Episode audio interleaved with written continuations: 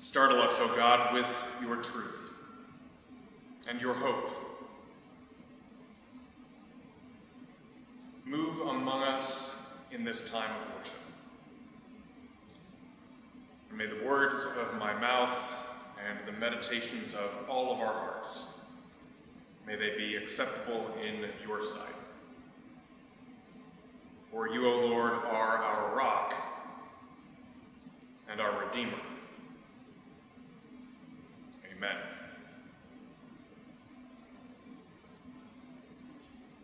Once again this week, I had an experience that seems unique to this strange time of pandemic. I had planned to work on my sermon on Monday and again on Wednesday. Friday, I would make a recording of it for our Sunday worship video, and on Sunday morning, I would preach that sermon once again for outdoor worship. On each of those days, we were likely to be at a different level of understanding with reference to Election Day. That was initially troubling to me, but I came around to thinking that regardless of the election outcome, my message to you was going to be the same. I don't have to tell you that we live in a time of great division. I don't know about you, but I could not wait for all of the yard signs to be removed this week so that we could stop identifying our neighbors by their party affiliation. No matter who is elected, there will be a lot of people who are very unhappy. And among some of them, there will be the risk of angry and violent reactions. Sadly, there will also be the risk of verbal and physical violence perpetrated by people who have won. I heard a friend say this week that elections are not a shortcut to justice which is one way of saying that we cannot rely upon any election outcome or political official to repair the brokenness of our country. We cannot expect any person or party to do this for us. We must be ready to do this work ourselves. In light of all of this, people of faith need to put our trust not in the politicians, but in God. The wisdom from the gospel we'll focus on today is Jesus' words about salt and light.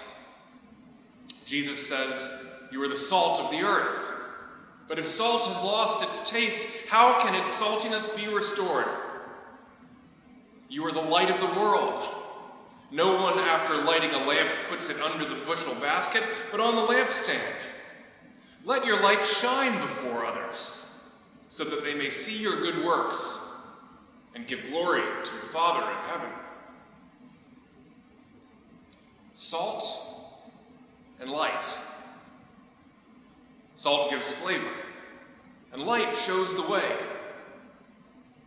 Jesus says people of faith do these things. He was not speaking to kings and priests or to presidents and senators, but to the regular people who gathered to hear his Sermon on the Mount. You are the salt of the earth. You are the light of the world. He knew that they might be tempted to lose their saltiness or to hide their light, and he warned them not to let that happen. The same warning is a good idea for us. The church feels to many like a small and shrinking institution with less public influence than we once had. So, in the face of a divided culture, we sometimes find ourselves feeling powerless to help. But I don't believe that to be true. I believe that we are uniquely positioned here on a busy street corner in a regular neighborhood to make a real difference in the healing of divisions in our community. So today I'm going to encourage us to think about how, in the days ahead, how can we be salt and light as Jesus called his followers to be? For preachers, there has been a lot of hand wringing about what needs to be said on this Sunday. Two weeks ago, I found myself on a phone call with three other local pastors talking about it. We were a reasonably diverse group. We served congregations over in Finneytown and Price Hill, in Mason, and right here in Hyde Park. Our congregations have varying levels of political diversity. But there were things we all agreed upon. One of them was a sense that this is not a week for us to preach at you, to tell you about what we think, or to share too much of our point of view. Maybe instead it's a good week to invite you to think about some of the things we've been thinking about. And to count on you to hear that invitation and to make prayerful determinations of your own. So, for a part of the sermon today, I'm going to share three words, three ideas that you might think about. These ideas can be applied in a variety of situations, and they may mean different things to different people. At some point, you might find that talking about these ideas helps to build a relationship with someone whose perspective is different from your own. But for today, I simply want to invite you to think about what these ideas mean to you. The first idea is safety. Safety. The pollsters ask, ask people if their votes and preferences are driven by the economy, or the pandemic, or racial justice, or other things. But I wonder if beneath each of these issues and many others is a basic desire we all have for safety. Often we think about public safety as something that is provided exclusively by law enforcement. There is truth to that. But as a number of people, including police officers, have pointed out to me, the police are often not on the scene until after something unsafe has already taken place. So, the creation of safe communities depends upon many other factors. Do people have jobs and the opportunity to secure and build wealth? Do they have a good place to educate themselves and their children with the hope of improving their situation? Is there access to affordable housing and to physical and mental well being in their community? Do we know our neighbors? Do we know our neighbors well enough to expect that they are looking out for us and us for them? These are the kinds of things that create a sense of safety in the midst of an uncertain world. I would like to suggest to you that the church and its people can contribute to this sense of community safety. This is one way we can be salt and light. The second idea I'd like to talk about is value. Value. One of the things I notice is how much our culture tends to treat people like commodities and not like children of God. Value is assigned these days based on how much you can contribute to the campaign. The stock market often seems to be the primary public indicator of whether or not people are thriving. The pandemic has highlighted the ways we often value our own preferences and pleasures over the safety of other people. And the pandemic has shown the great disregard we often have for, for people who we have started to call essential, but still aren't really treating that way. And so, many of us, so many of us, myself included, are tempted to write off and assign less value to people whose opinions are different from our own. The church is home to a different story. A story that is better than the one I've been describing. It is introduced in the first chapter of the book of Genesis. Every human person is created in the image of God.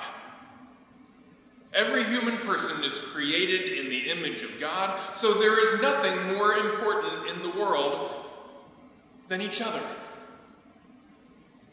Yet the culture in which we live says that so many other things are of more value than other people. The church can be a witness to the value of all human beings, regardless of their age or race, their stock portfolio or their lack of employment or their access to power. We, we the church, can witness to this story together. And each of us can do it in our own lives. This is a way we can be salt and light. The third and final word I'd like to invite you to think about is peace. Peace. The Bible calls it shalom. Don't we all want some more of that? As we talked about shalom on that call I had with my pastor friends, one of us remarked that shalom does not exist without struggle. The Hebrews had to wander through the wilderness in order to find their promised land. Jesus had his own wilderness journey as he prepared for his ministry and was challenged and tested and opposed all the way to his death for his desire to share a better way of life. Even so, even knowing these stories, when we talk about peace these days, so much of the time we expect to get it by removing the struggles of life. We wish the people we disagree with would just go away. We imagine there's some kind of fantasy land in which everyone will finally come to see that I've been right all along. We choose not to engage in the problems of the world because wouldn't it be easier if everyone would just leave me be for a while? God does want shalom for us, but not in the ways we might imagine at first.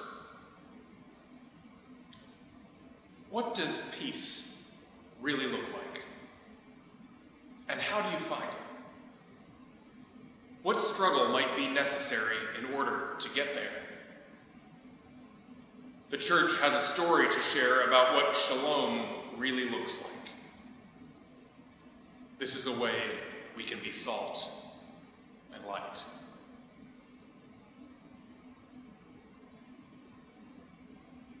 Safety, value, peace.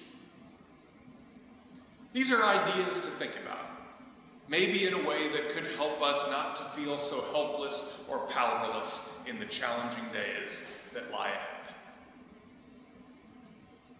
I said I would try not to preach at you, but I will suggest a few things that I believe may help us in these difficult days.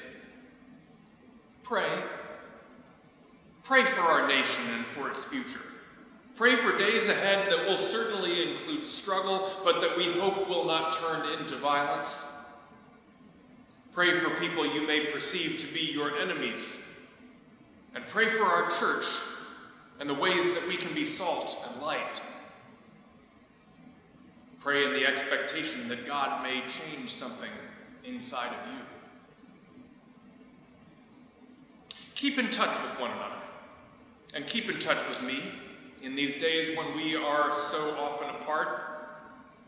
Write to me and call me and tell me what you need for me to know. Tell me how I can help our church to be salt and light in these days.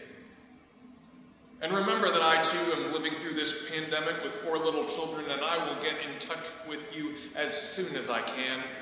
I miss you all so much.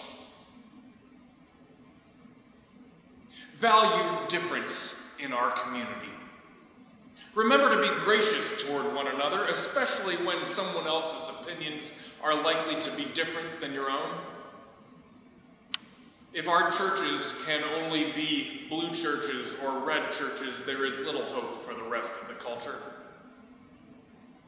Specifically, please be thoughtful in the ways you use social media. teenagers are not the only ones who use it irresponsibly.